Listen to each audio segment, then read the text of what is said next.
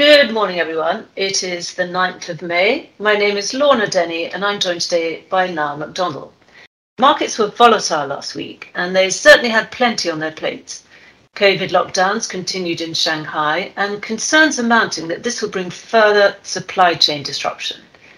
More Eurozone sanctions on Russia led to spikes in energy prices again, and all feeding into fears over inflation and stoking talk of recession.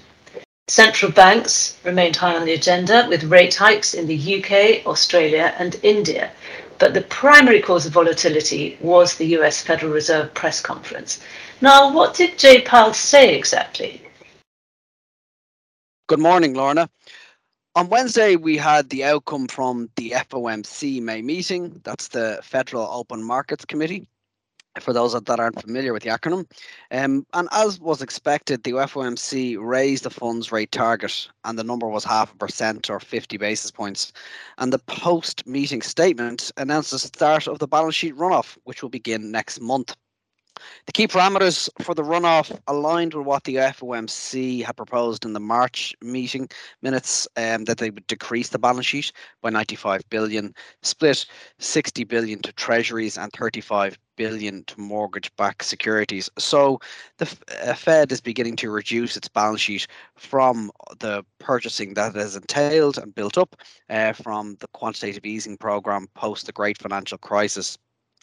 Now, Chair Powell signalled that 50 basis points rate hikes are likely in June and July, but the pace of tightening in September and beyond will depend on data, really inflation data and the pace of inflation. What was critical was when asked about the 75 basis points increase, his words were, "This is, the 75 basis point increase is not something the committee is actively considering." Now, equity markets rallied strongly after this announcement, as there had been growing sentiment that the Fed would hike by 75 basis points at this meeting and possibly other meetings, given the high inflation dynamics that are prevalent. The Dow Jones, for example, surged 932 points after the meeting, and this is the largest increase since 2020. However, sentiment changed swiftly the following day, and for the rest of the week, we saw a reversal in both equity and bond markets, with both selling off quite pronouncedly. So these were certainly whipsaws in market sentiment. What was the cause of that? Well, initially there was some relief that 75 basis point was not on the agenda, but the headline narrative on higher inflation, softening growth and tighter financial conditions came back to the fore. So the rally was short-lived and possibly an example of misplaced euphoria in the market. Yes, indeed. And despite the Fed's keenness to actively rein in the economy, the PMI data are demonstrating a broader weakening of sentiment. Yes, the ISM services PMI eased from 58 to 57, so still in expansionary territory once it's above 50, but it is suggesting to softer growth. And what was notable in the comments of the report that highlighting many firms are concerned about inflation. Also on the PMI front, China services and manufacturing PMIs reached the lowest levels since February 2020.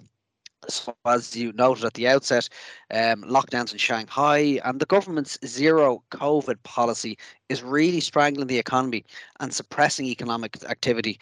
And also this zero COVID policy shows no sign of abating. No, indeed. And turning back to the US, though, the employment data, the April non-farm payrolls are announced. Yes, non-farm payrolls rose 428,000 in April. And were revised down from the previous 2 months, but this was broadly in line with consensus. The details of the report were generally weaker, some surprising declines in household unemployment and labour force participation, but the jobless rate remains unchanged at 3.6% in the US, so still quite a tight labour market. Yes, and there's still quite a job for the Fed to do if they want to achieve a soft landing for the US economy.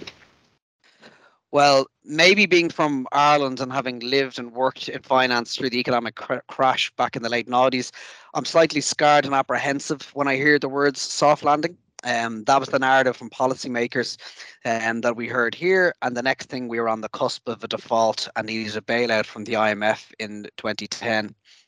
I think there is an argument to say, however, that Powell has previously orchestrated a soft landing for the US economy. Looking back at the hiking cycle from 2015 to 2018, I think the key difference here being the rate of hikes and the level of inflation were at very different levels. Yes, and how this unwinds remains to be seen. Meanwhile, next week, earnings season will continue, and we have numbers for the Disney Plus channel will be quite closely watched, given the recent Netflix effect. We also have Japanese car makers possibly shedding light on this supply chain disruption we mentioned earlier. And there are a number of data points to look out for.